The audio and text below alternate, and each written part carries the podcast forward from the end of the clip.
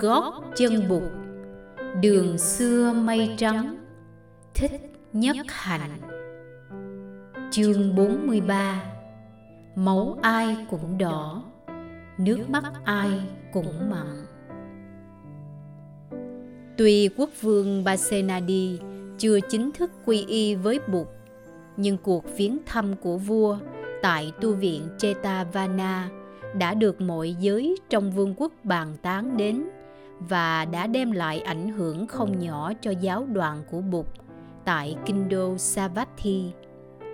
Một số các vị lãnh tụ của các giáo phái tại thủ đô lâu nay đã từng được quốc vương kính nể và bảo trợ, bắt đầu có mặc cảm là bị bỏ rơi họ nhìn tu viện Chetavana với con mắt không có thiện cảm tuy nhiên giới trí thức và tuổi trẻ tìm tới tu viện Chetavana càng lúc càng đông ngay trong mùa an cư, trên 150 thanh niên đã xin được xuất gia và đã được thầy Sariputta cho làm lễ xuống tóc.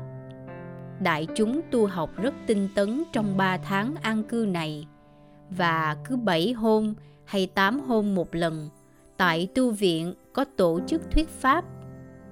Thấy quốc vương Basenadi chuyên cần đi cúng dường và nghe thuyết pháp, một số quan chức trong triều cũng bắt chước vua. Một số đã làm như thế từ tấm lòng thành thực ngưỡng mộ bậc thầy giác ngộ. Còn một số đã làm như thế để cho vua vui lòng. Mùa an cư được kết thúc bằng một lễ cúng dường lớn. Vua và triều thần đã nghe theo lời bục tổ chức một pháp hội cúng dường thực phẩm và y dược cho mọi giới xuất gia và chẩn tế cho những gia đình nghèo khổ nhất ở thủ đô và trong vương quốc sau khi lễ này hoàn mãn vua và hoàng hậu đều xin quy y với Bụt. Sau mùa an cư, Bụt và giáo đoàn chia nhau đi hành hóa tại các vùng lân cận ở thủ đô Savatthi. Số người được tiếp xúc với Bụt và với giáo đoàn càng ngày càng đông. Một hôm nọ, trong khi đi khất thực ở một xóm ven đô thành, nằm bên tả ngạn sông Hằng, Bụt gặp một người gánh phân Người này thuộc về giai cấp hạ tiện. Anh tên là Sunita. Sunita đã từng nghe nói về Bụt và giáo đoàn khất sĩ. Nhưng đây là lần đầu tiên anh được trông thấy Bụt và giáo đoàn. Sunita lúng túng. Anh biết anh đang ăn mặc dơ giấy, người anh hôi hám và trên vai anh đang gánh một gánh phân người. Sunita vội vã tránh đường và tìm lối đi xuống bờ sông nhưng từ xa Bụt đã trông thấy Sunita. Người quyết tâm độ người gánh phân này. Thấy Sunita tìm lối đi xuống bờ sông, người cũng tìm lối đi xuống bờ sông để đón đường chàng. Thấy Bụt làm như thế, thầy Sariputta cũng bỏ hàng ngũ của mình đi theo Bụt.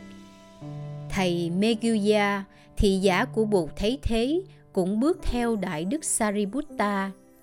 Tất cả các vị khất sĩ khác tuy vẫn còn đứng trong hàng ngũ nhưng đều nhất loạt dừng lại im lặng quan sát.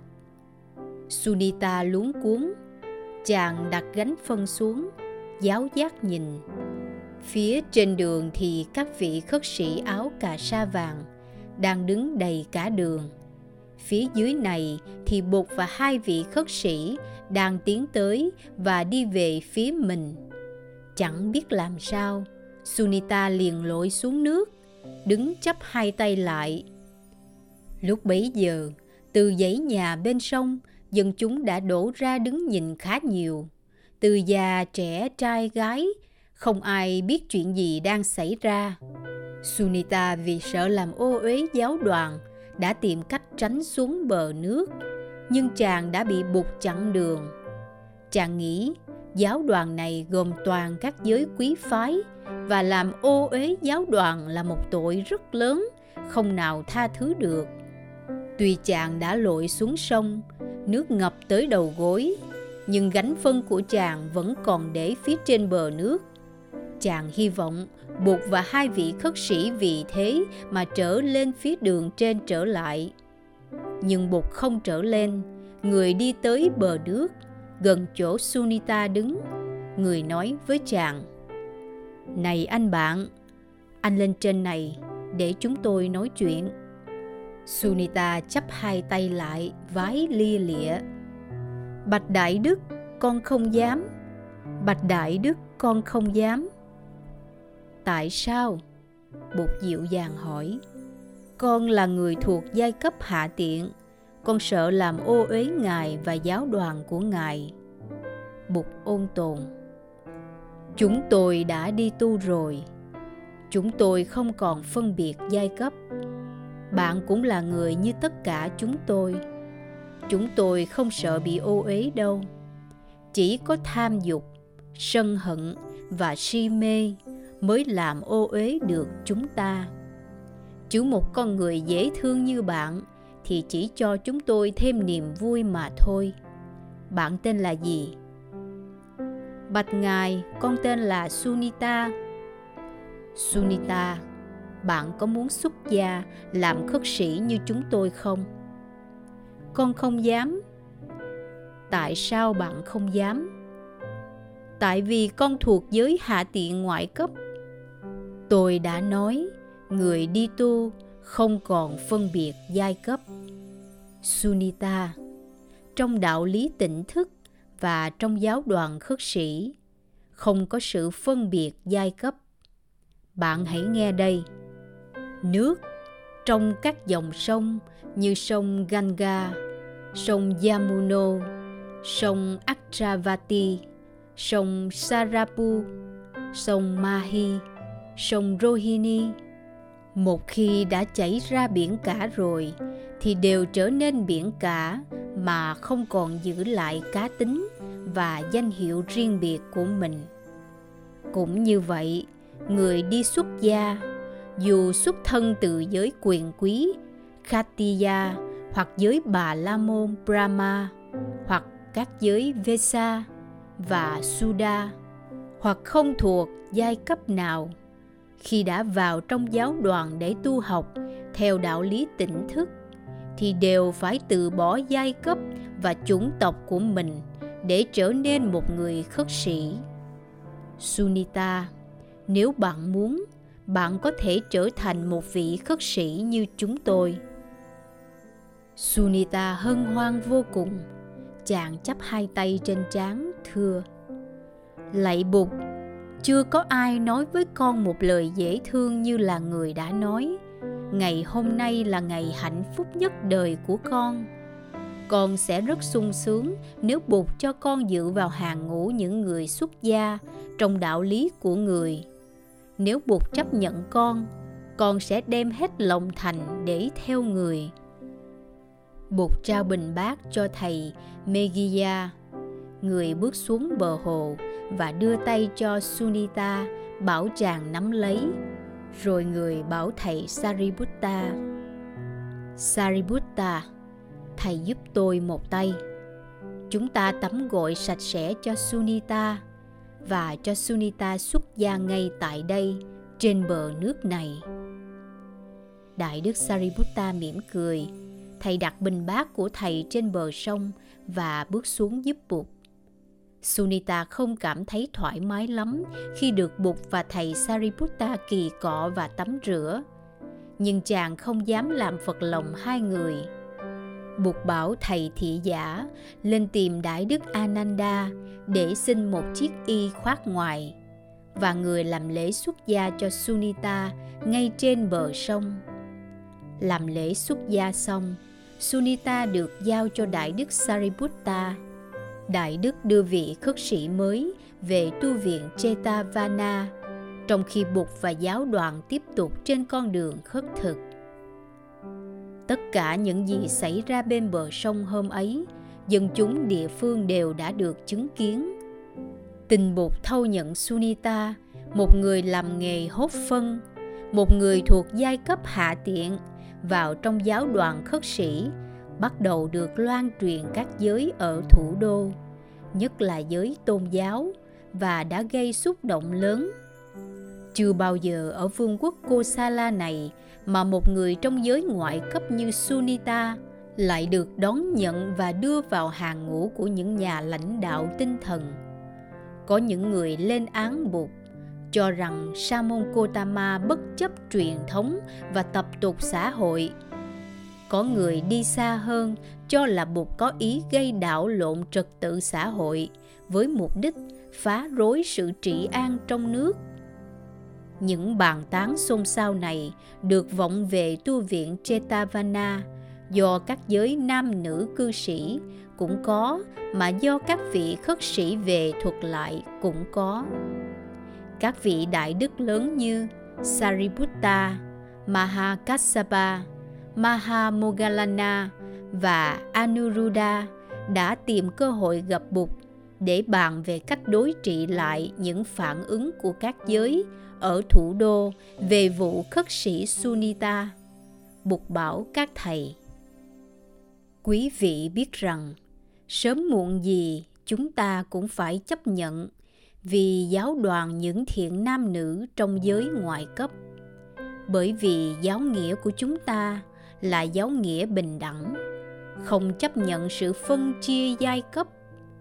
Ta đã gặp khó khăn bây giờ, nhưng nếu ta vượt thắng được, thì ta sẽ mở được cánh cửa chưa từng được mở ra trong lịch sử. Và các thế hệ mai sau này sẽ được thừa hưởng công đức. Chúng ta phải có can đảm. Thầy mogalana bạch can đảm thì chúng con có đủ. Chúng con cũng có đủ kiên nhẫn nữa. Nhưng làm thế nào để dư luận bớt xôn xao thì công trình vào đời hành đạo của các huynh đệ khất sĩ mới đỡ phần nặng nhọc. Thầy sariputta đề nghị, điều quan trọng nhất là giáo đoàn tu học cho tinh tấn. Con sẽ nỗ lực giúp đỡ và hướng dẫn cho khất sĩ sunita. Sự thành công của sunita sẽ là bằng chứng hùng mạnh nhất để bên vực chúng ta. Huynh đệ chúng ta cũng cần học cách giải thích cho quần chúng mỗi khi tiếp xúc với họ, để cho họ hiểu được chân nghĩa bình đẳng của con đường bục dạy. Lạy bục, nếu đức tôn quý trên đời có cách thức gì hay hơn nữa, xin người chỉ dạy cho chúng con. Bục để tay lên vai sariputta. Những điều thầy nói đó rất đúng với ý của tôi chúng ta cứ như thế mà hành trì. Chừng một tháng sau, sự đồn đãi về sunita tới được tai quốc vương basenadi. Một số các vị lãnh đạo các giáo phái tại thủ đô đã đến xin ý kiến vua. Vốn sẵn có lòng thành kính đối với tất cả các bậc lãnh tụ tôn giáo, vua Basenadi đã tiếp kiến họ và sau khi nghe mọi người nói chuyện vua cũng cảm thấy hoang mang dù rằng vua có cảm tình nồng hậu với bụt vua hứa hẹn với các vị lãnh đạo tôn giáo ấy là sẽ suy xét về vấn đề này rồi một hôm, vua bảo xa giá đưa ngài tới tu viện kỳ viên.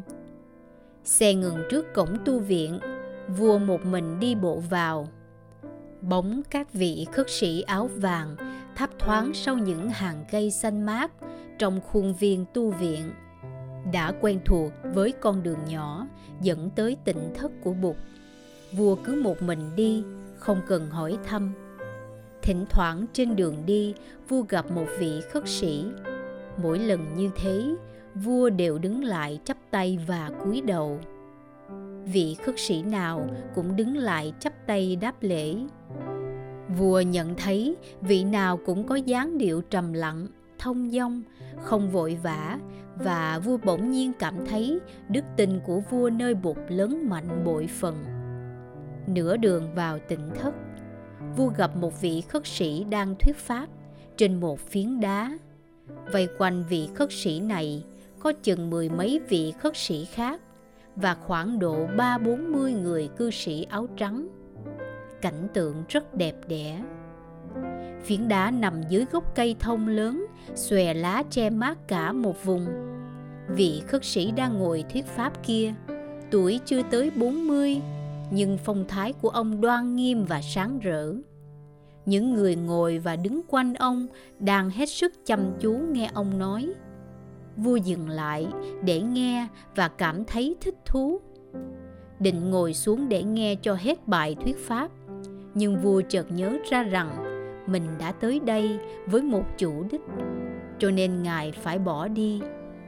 Vua nghĩ bụng là trong chuyến về, ngài sẽ ghé lại để cùng đàm đạo với vị khất sĩ ấy. Bụt ra đón vua ngoài ngõ trúc, phía trước tịnh xá và mời vua vào. Bụt mời vua ngồi, cũng vẫn trên những chiếc ghế tre như hôm hai người gặp nhau lần đầu sau khi trao đổi những lời thăm hỏi, vua hỏi bụt vị khất sĩ đang thuyết pháp trên phiến đá dưới gốc thông già là ai? Bụt mỉm cười, nói, đó là thầy sunita, xuất thân từ giới ngoại cấp, trước làm nghề đổ thùng. Đại vương thấy vị khất sĩ ấy thế nào? Vua giật mình thì ra vị khất sĩ có tướng mạo đoan nghiêm và sáng rỡ kia vốn là người đổ thùng sunita. Nếu bụt không nói, thì vua không thể nào đoán ra được. Vua còn chưa biết nói gì, thì bụt đã nói, vị khất sĩ sunita, từ ngày xuất gia đến nay, đã tu học rất tinh tiến. Đó là một con người thẳng thắn, thành thật thông minh và có chí nguyện lớn. Mới được tu học chưa đầy ba tháng mà thầy ấy đã nổi tiếng là người có đạo hạnh và phong thái thanh cao. Đại vương có muốn gặp gỡ và cúng dường cho vị khất sĩ rất xứng đáng ấy hay không? Vua thành thật đáp, trẫm rất sẵn sàng gặp gỡ và cúng dường y áo thức ăn cho vị khất sĩ sunita thế tôn, giáo pháp của ngài thật là thâm diệu. Trẫm chưa thấy một vị đạo sư nào có cái nhìn và tầm tay mở rộng như ngài. Thế tôn, có lẽ không một người nào, một loài nào hay một vật nào mà không được dự vào giáo pháp thâm diệu của ngài. Trẫm đã đến đây với một mục đích là hỏi ngài tại sao ngài lại chấp nhận một người trong giai cấp hạ tiện vào trong giáo đoàn cao quý của người nhưng trẫm đã được thấy, được nghe và đã được hiểu. Trẫm không phải hỏi ngài nữa. Trẫm xin cúi lạy trước thế tôn. Vua đứng dậy chắp tay định lạy xuống bụt cũng đứng dậy. Người kéo tay vua mời vua ngồi trở lại trên chõng tre. Người cũng ngồi lại trên chõng tre, nhìn vua bụt nói, đại vương, trong đạo lý giải thoát không có sự phân biệt giai cấp mà chúng tính. Trước con mắt người giác ngộ, tất cả mọi chúng sinh đều bình đẳng. Máu ai cũng đỏ, nước mắt ai cũng mặn. Tất cả chúng ta đều là con người. Ta phải tìm cách để mọi người có cơ hội đồng đều và vươn tới và thực hiện hoài bão của mình, cũng như hoàn thành nhân phẩm của mình. Vì vậy cho nên tôi đã đón nhận sunita vào giáo đoàn khất sĩ. Vua chắp tay. Trẫm đã hiểu, con đường của thế tôn đi là một con đường có nhiều chông gai. Trẫm biết là trên con đường ấy, ngài sẽ gặp nhiều khó khăn và trở ngại. Nhưng trẫm cũng biết là người có đủ hùng lực để vượt qua những trở ngại đó. Riêng trẫm trẫm sẽ làm hết sức mình để yểm trợ cho chánh pháp. Vua từ giả bục, nhưng khi ra đến tảng đá nằm dưới cội tùng già, vua không thấy vị khất sĩ và thính chúng của người nữa. Mọi người đã giải tán. Vua chỉ gặp trên đường những vị khất sĩ đang chậm rãi đi thiền hành. Hết chương 43 Máu ai cũng đỏ, Nước mắt ai cũng mặn. Kính mời quý khán thính giả đón theo dõi ở phần tiếp theo. Chương 44 Tứ đại tan rã, Rồi tứ đại lại kết hợp. Qua phần trình bày bởi giọng đọc, Liên Hồng Phúc.